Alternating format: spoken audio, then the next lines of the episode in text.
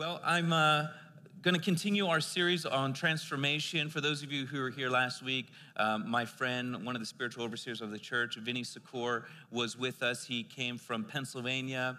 And uh, he actually made his trip out here a part of a vacation with his family brought his four daughters, and they went to Santa Fe. They went hiking, did tons of hiking almost every day. And he also spoke here uh, during one of the Sundays, which was last week. And he spoke about community.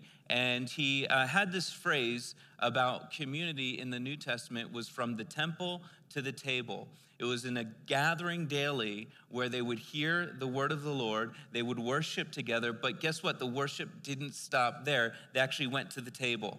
And this concept of temple to table is something that is so, uh, I hold with high conviction. I, I, I think that this, this is one of the things that is lacking in the Christian church today that the Holy Spirit wants to bring back. And when we talk about transformation, I want to talk about transformation in the context of community.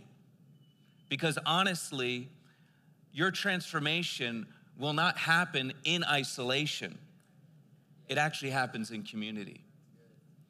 And so, uh, one of the texts I, uh, I want to read from, was, which was also read from last week. Um, so, for those of you who weren't here last week, guess what? It's a little bit of a rerun. Um, Acts 2 42 through 47. This is in the ESV translation. Give you some time to open your iPhones and get there.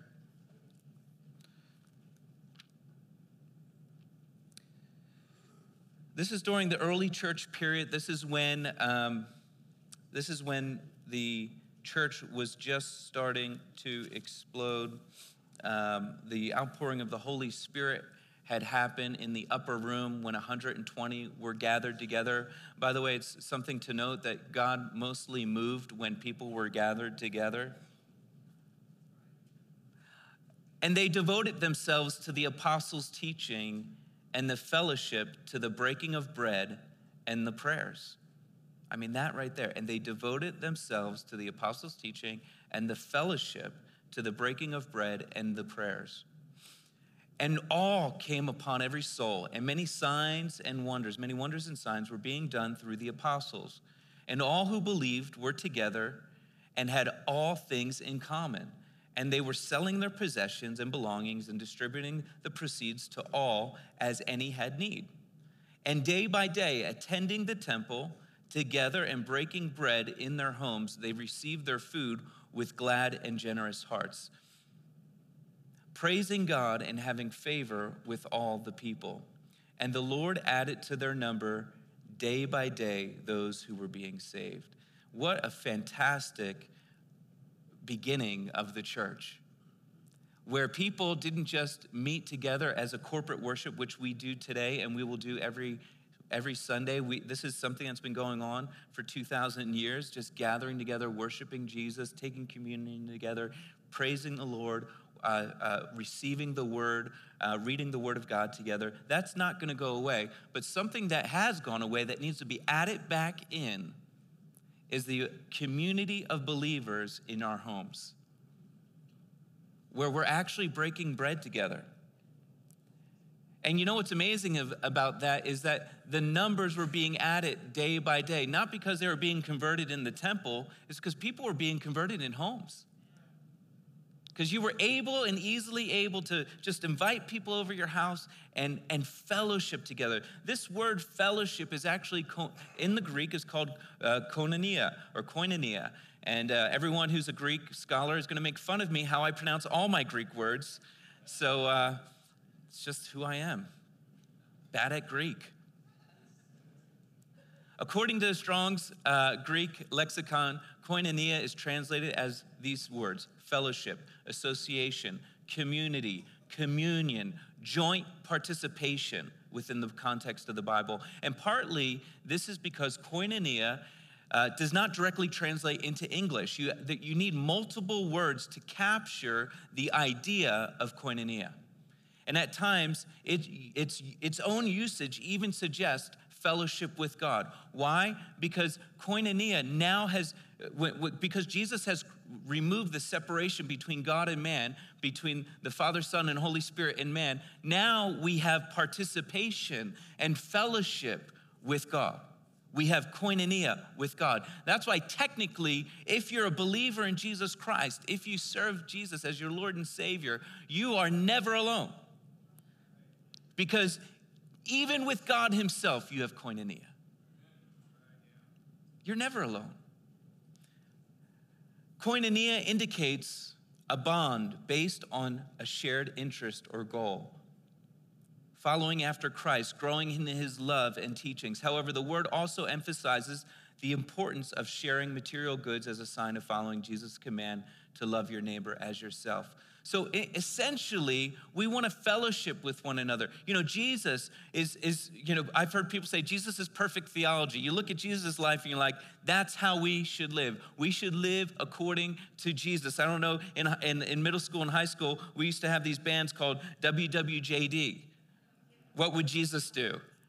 And ironically, it became a fashion trend. And I had non Christian friends wearing it, not even knowing what it meant. But the reality is, is that, you know, we look at Jesus and say, well, how did he do it? Well, you know what Jesus did? He did it in fellowship. He didn't disciple one by one. He didn't go, okay, you all go to your houses by yourselves, and I'm gonna visit 12 houses every day and 70 houses every, you know, week and 120 houses. You know, he didn't do all that. He said, let's come together. Let's disciple together. Look at my life ask me questions. I'm gonna compliment you and I'm gonna criticize you. I'm gonna build you up and I'm gonna refine you. That's what happens in fellowship, and that's what happens in true discipleship. Listen, the, when you're a Christian, when you're actively a Christian, a healthy Christian life looks like this you're constantly being discipled by someone or many, and you're discipling someone or many. You're just, you don't need to, you don't need to know everything to disciple. You just need to know a little bit more than the person you're giving to.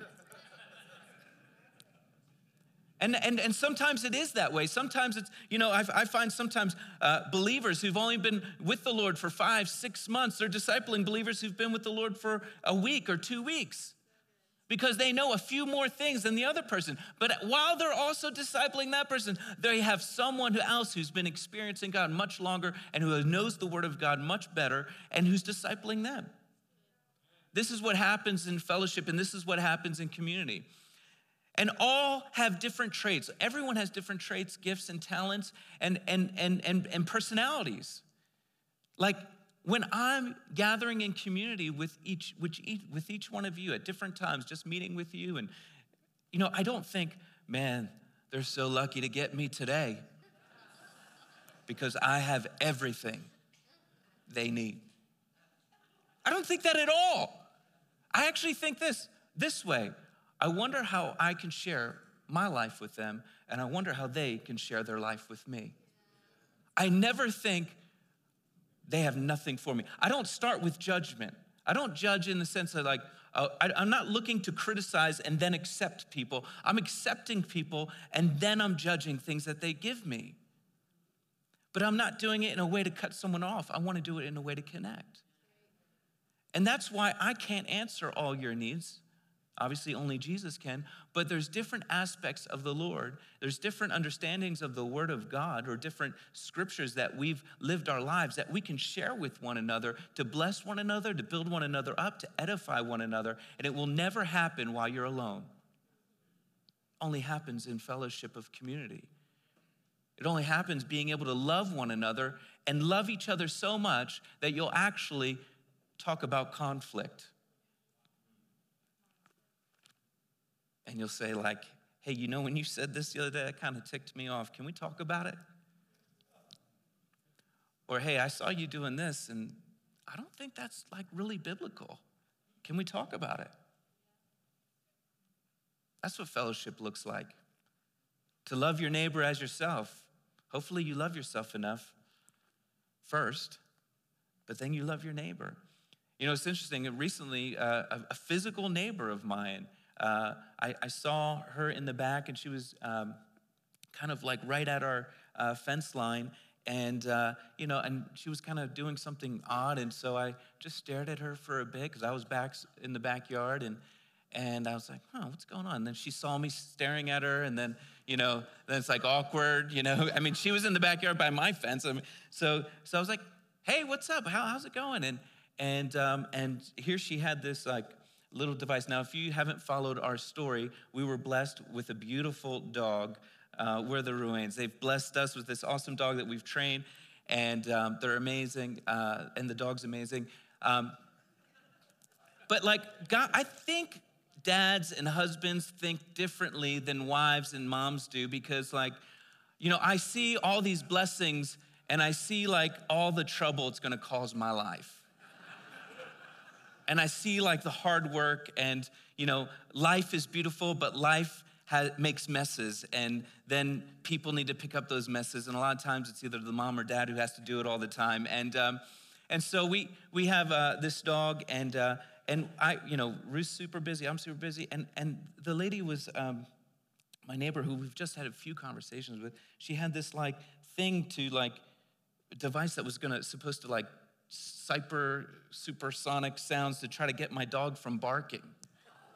Because her dog goes outside and then our dog goes outside and they just bark at each other the whole time. And, and, and, uh, and so I, you know, I caught her in the act kind of a thing. And, and, uh, and she, she and I said, I said, hey, what's, what's going on? She said, oh, I'm, and she, then she said, you know, it's been really hard since she just moved there for, you know, a few months ago. And she said, it's been really hard since I moved here because my dog's always barking because of your dog always barking and you know and so i have this device here that's supposed to try to like get it close to her fence line to, to you know keep my dog away. And and um, you know and i thought there for a second i thought man i could really you know it's kind of weird she's not and and then i thought you know what? I'm going to see her side of the story. And i said wow, I'm so, you never told me that you were struggling with this. She, I didn't know how to do it. I didn't, I, I didn't know how to say anything to you. And I said, well, that's okay. I said, I just don't want any unknown toxicity to build up between us because we don't, you know, if you don't tell me, I don't know. And so, you know, I said, we're going to work on getting uh, our dog better trained to not bark. And, um, and we were chatting even this morning. And so, we're working on that. But that's what it looks like to love your neighbor. That's what it looks like to love your fellow believers. That you go, you know what, we're gonna, instead of separate from one another over conflict, we're gonna come together. We're gonna unite. And we're gonna not, we're gonna submit and not take up offense right away, but take up the gift of helps.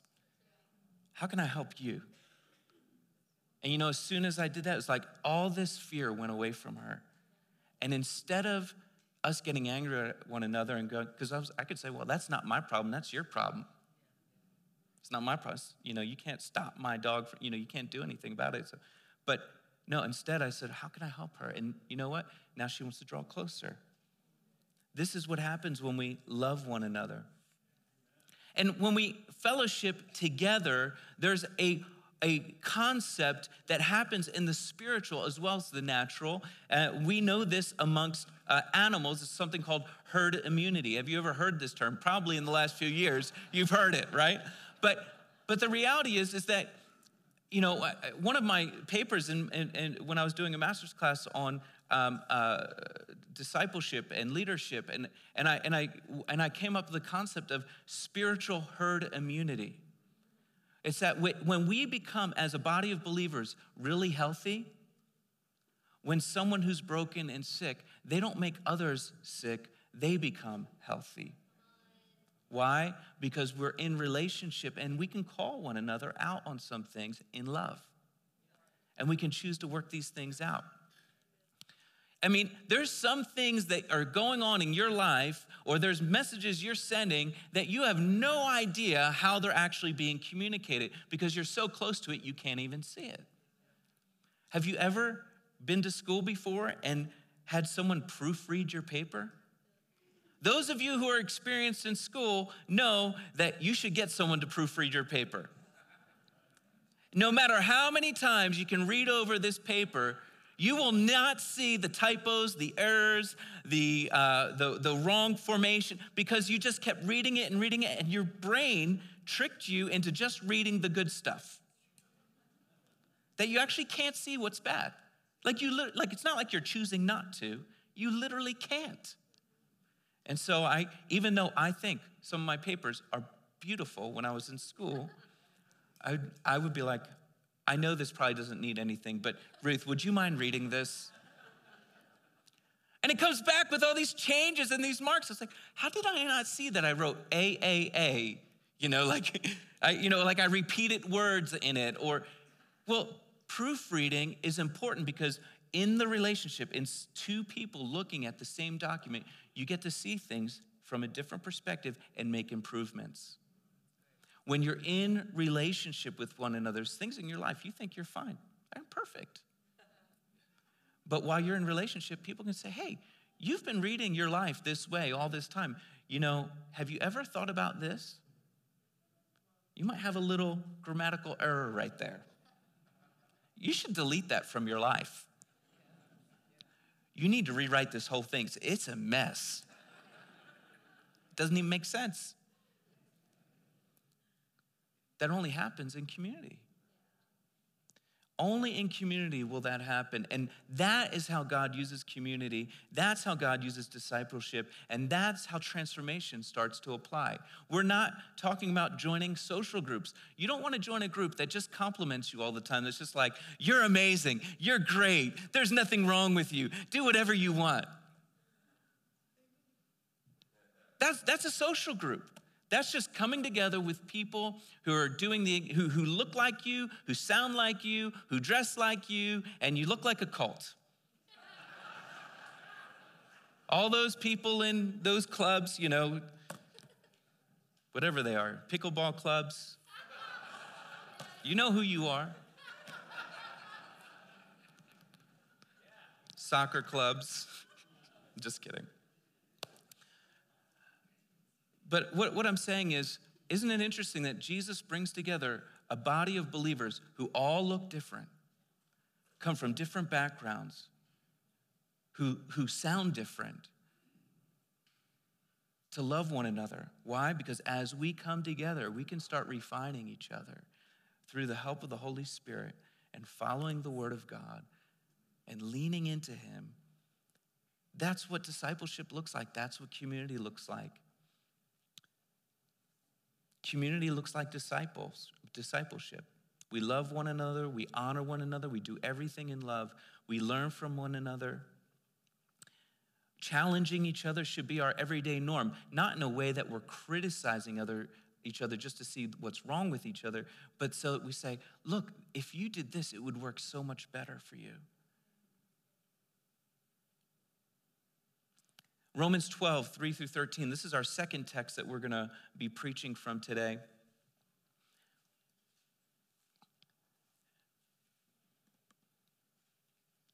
It's right after Acts.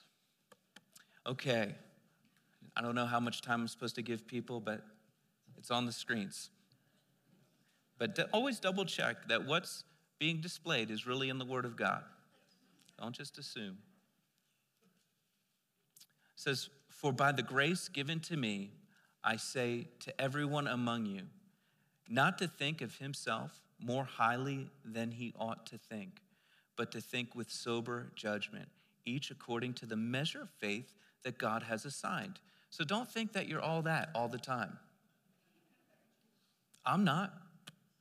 I need help. I need help in community. I need brothers and sisters who meet with me who say, Paul, your, your finances need a little help. Thanks, Bob. You know, you need to make better decisions. Or, Paul, you're, you know, um, uh, hey, you, you need to preach the word more. You know, like I want to be challenged. I don't want it to be done not out of relationship, I want it to be done in relationship. Okay?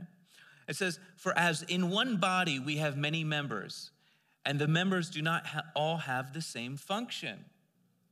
Wow. So we, though many, are one body in Christ, and individually members of one another having gifts that differ according to the grace given to us. Let us use them.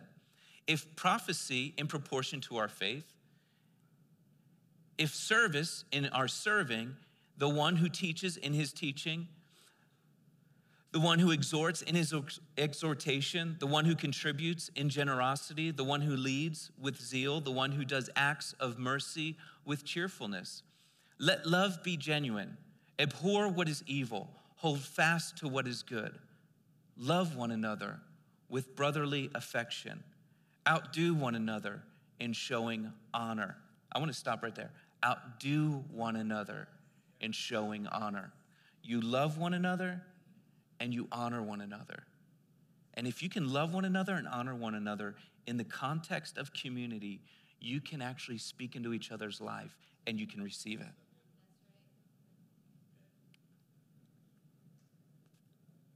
Do not be slothful in zeal, be fervent in spirit, serve the Lord. So these are now no longer just specific gifts that you should move in. This is for everyone to move in.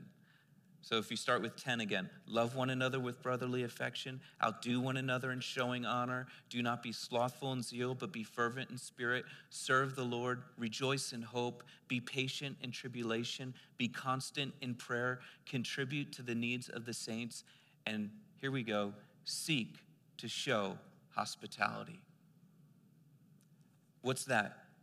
Communing together. Look, I, I say it almost every Sunday. I'm going to say it until it just, it's part of who we are. But this is the thing this is not a spectator sport. We don't come to Sunday to watch and go home. We come because we're engaging in what God's doing right here in this moment. This is, this for us is a real thing okay? This isn't just, I don't want to build just the most spectators I can and have biggest build. I, that's not our goal. Our goal is to actually experience the presence of God, to lift up the name of Jesus, to, to, to exalt his name, to hear his word, uh, to commune together. Those are all amazing things. But this is not the point. This is just the push. The point is to actually commune together in our homes. It actually takes effort. It literally takes work. If you go home and sit on your La-Z-Boy chair, which are amazing, by the way, I feel amazing when I'm like in a recliner. I don't know if it's like men are built for them. I, I just, I just like when you become a dad, you just, that's all you want, like that's your goal at the end of the day. You just want to be there, you know? But I don't know what's so good about it, but it, but if I, that community doesn't just come around you, you actually have to work for it. You actually have to like pick up the phone and text someone you actually have to call someone. You actually have to see a need and be like, how can I contribute to this need? And I'm not talking about finances, by the way, although finances are amazing. Some have the gift of generosity and they're able to do that. But I'm talking about can you make a meal for somebody? Can you uh, invite someone out and ask how they're doing? When someone comes to your mind, can you pick up your phone and call them and tell them you're praying for them? Because you know they're not going to answer. It's going to go to voicemail because you called and didn't text. But still, leave on the voicemail that you love them and you're praying for them. These are things that we do because we love one another, and these are things that we do because we're in community with one another. It's something to bring healing, it's not to bring hurt. Now, some people have been so traumatized by being in community in church because they really didn't experience Christ, they experienced Satan. They experience accusation, they experience division, they experience trauma because you know what? Broken people are running church. And broken people are in church. And sometimes they're so broken then they shouldn't be leading and running church. And sometimes, not sometimes, many times, people have been so hurt by church that they refuse to come back because they didn't really live in a community that loved them and that honored them and they lived in a community that took advantage of them and maybe abused them. And, and the church has a lot of repenting to continue to do. But the thing is, we can do it right. You know, in addition to the beautiful dog we have that has added so much love and hardship to our life, we're not getting rid of the dog, we're keeping the dog. My wife, she's such an amazing mother, and you know, we have four kids, we have one on the way, and um, Memorial Day weekend, um, she advised me that, like our house, when we bought it, came with a chicken coop on the side of the house. And, um, and so it sat empty. And, and um, about a year passed by, and my wife on Memorial Day weekend said, uh, We're going to go get some chicks for the kids because it'll be good. It'll be a good experience for them. We already have a coop. It'll be a good experience. They'll experience these chickens, and it'll be, you know, it's educational, and you know, we're homeschooling, and um, and all I'm thinking about this is going to be so much money and work. I just do not, you know, but I learned very, very, very early to just say, sure, dear, yes. I mean, it's a great idea. and, uh, and so we've, you know, you, apparently chicks don't just have eggs. You know, you have to raise them and feed them and clean up after them. And, um, and, and, uh, and it's been over six months and we just started getting eggs and, and then someone told me recently that they stopped laying after two years and um, so anyway um, so you know i'm like that i'm like weighing the worthness and and uh, and the other day i was um, building uh, just an expansion of the chicken coop because it just wasn't enough free range for them and um, and and I'm like, can, can we just pay a few extra dollars to get free range eggs? Like, I, anyway, the point is this: is that my dog, you know, is uh, a shepherd loves to shepherd the um, chickens, and um, and they when they're out, and so and so my dog got a hold of one, didn't want to, didn't try to kill it, but you know, had had injured it, you know, just like got a little blood on it, and some feathers came out, and and then, but what's interesting about these chickens they're, they're mean because, you know, they're this flock. They grew up together, this flock, but because there was a, a wound that was exposed, they just start pecking this chicken whenever it's around them. It's sad to see. And, uh, and so, you know, and so we had to like spray it with this stuff and seclude it in so we put it in the dog cage in the chicken coop because to protect it from the other chickens. Now the chickens are trying to uh, apparently it's like a, a thing where it can protects the herd by taking away the weakest or you know if some if a chicken's sick it kind of like gets rid of them because it'll eventually peck it to death.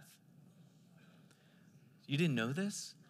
Yeah well yeah i know it's, it's horrible where am i going with this? It's a great question. I have problems. I need to share them and this is i don't have community. But, but the, the interesting thing, we'll land this plane eventually. The interesting thing is that, um, you know, when, when brothers and sisters are, are hurt, sometimes the inclination is to, you know, I just want to associate with the healthy. But the reality is, is that if enough healthy people surround them, that person can be whole because we're not chickens. And see, that's how that's, I don't know. thank you, thank you, thank you. Um, well, look, here's, here's the danger of lack of community, isolation. So the enemy would love to isolate you. The enemy would just love you to think that you can do it on your own, that you have enough knowledge, that you're able to do everything by yourself. And so you should you, it's okay to be by yourself. It's okay to just be with you and your your small, you know, maybe even your family, but but the reality is you can't do it on your own. And that's not how God made you. You know, you know how they don't punish prisoners by putting them with more people. You know how they do it? They put them in isolation. It's a form of torture. They put them in isolation, and the isolation drives them mad. Why? Because they were never created to be isolated. Now, we're not in a physical prison, but the enemy will try to put you in the prison of your mind or the prison of your home to make you isolated and think that you can actually get by on your own. Well, i am here to tell you, you will end up being unhealthy and sick you will not be good. Now, some of you might say, Well, I'm an introvert, Paul. And you might even think while I'm preaching this message, I like being alone. Just give me a book and a hot cup of coffee and and that is okay. You can be alone once in a while. I'm not saying you can't be alone. But I also don't want you to think that community means that it's a party.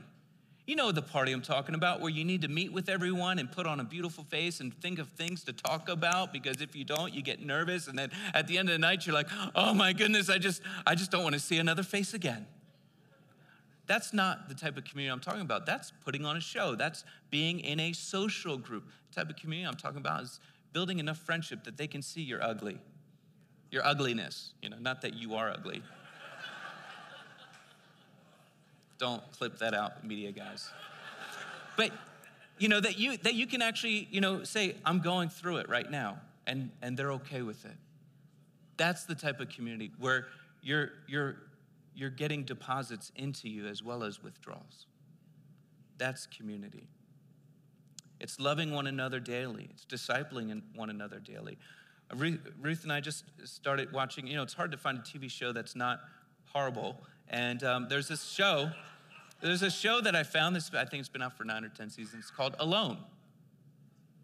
And it's a show that, you know, it's amazing. They, they take these people who have a, a, a, wonderful array of knowledge of how to live outdoors, and they say, We'll give you half a million dollars if you can be the lone person to survive by yourself in the woods somewhere. And I'm amazed, because I am not an outdoors person, but I'm amazed how these people with just like a hatchet and like a tent build like a whole, you know, cabin. Some killed animals and fish, and, and they're living literally off the land. And I'm trying to guess because they're all alone. They're, they're not allowed to be you know, together. They're in different places of like an island or a place. And, um, and I'm like, oh, that person's definitely going to make it because they are the most skilled outdoorsmen I've ever seen. They're killing it, they're crushing it. And a few weeks into it, they make the emergency phone call on their GPS. They cannot handle the deafening silence every day from not being from being alone. They just miss their family too much. They miss their friends too much. Why? Because people were never meant to live alone.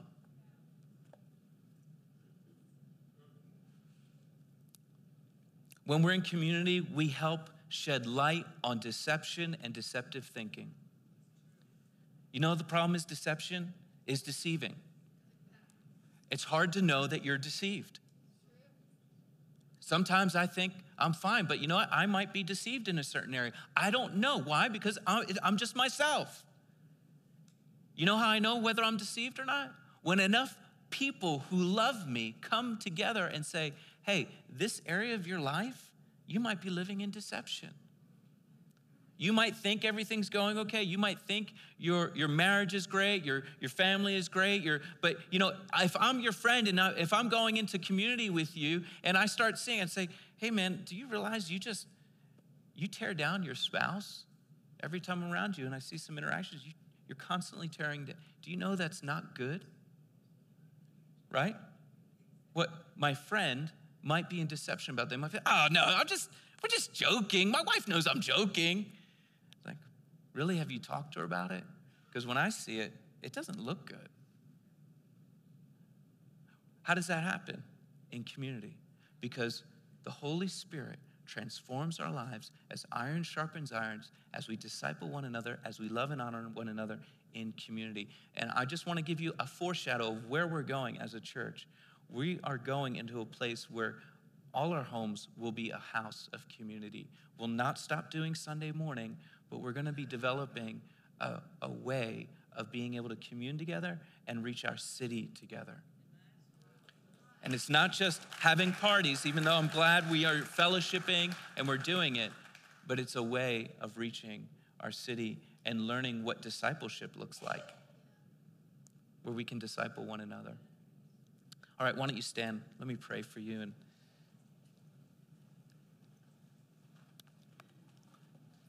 so thankful for the word that, that Josh gave. I really felt like, you know, these words are run by me before he releases them, and we just read them over. But I believe that God is doing something in New Mexico, and it's going to change our state, but it starts here first. The beginning of the word was powerful about breaking strongholds and things of that nature, but the end of the word was stay filled. Don't be left being thirsty, don't be dry. How do we stay filled up? We, we continue our prayer life with God. We continue to experience His presence. We continue to read the Word of God and study it. But we do it as the disciples in the early church did in community. So, Jesus, I just thank you that we didn't just coincidentally end, end up here. God, I believe everyone was called here. Lord, I thank you that you are pushing us into a place that challenges us to be in community. Lord, would you help us honor one another, love one another, disciple one another, encourage one another, Open our homes to each other. Help us pray for one another. Help us pray for our neighbors and reach out to the lost. Holy Spirit, challenge us. Maybe we think we're okay, but we're really deceived. Lord, may you speak through our spouse and through our friends, through our community and church. We break the lie that we can make it on our own in Jesus' name. We come against every evil spirit who's trying to corner us and make us isolated. We come against that right now in Jesus' name. And Lord, help us break that stronghold and show the world what community looks like. Lord, you said yourself that they will know us by our love for one another. The world will know us by our love for one another. May it be true.